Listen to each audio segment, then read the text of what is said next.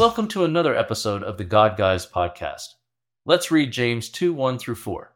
My brothers and sisters, believers in our glorious Lord Jesus Christ, must not show favoritism.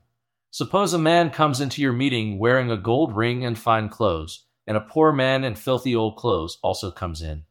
If you show special attention to the man wearing fine clothes and say, Here's a good seat for you, but say to the poor man, You stand there or sit on the floor by my feet, have you not discriminated among yourselves and become judges with evil thoughts? James warns against favoritism based on outward appearances or wealth. In today's materialistic society, it's easy to get caught up in the trap of measuring a person's worth by their wealth or status. But James reminds us that this kind of favoritism leads to discrimination and judgment, which are contrary to the teachings of Jesus Christ. In the eyes of God, we are all equal. No amount of wealth, status, or outward appearance can elevate us above others in His sight.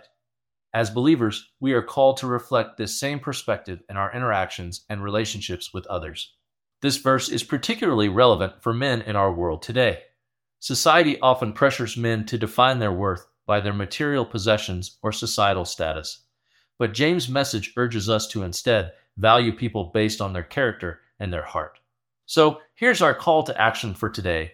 Let's strive to treat everyone with equal respect and dignity, regardless of their outward appearances or material possessions. Let's make a conscious effort to not show favoritism but to love and respect everyone just as Jesus does. Thank you for joining us today on the God Guys podcast.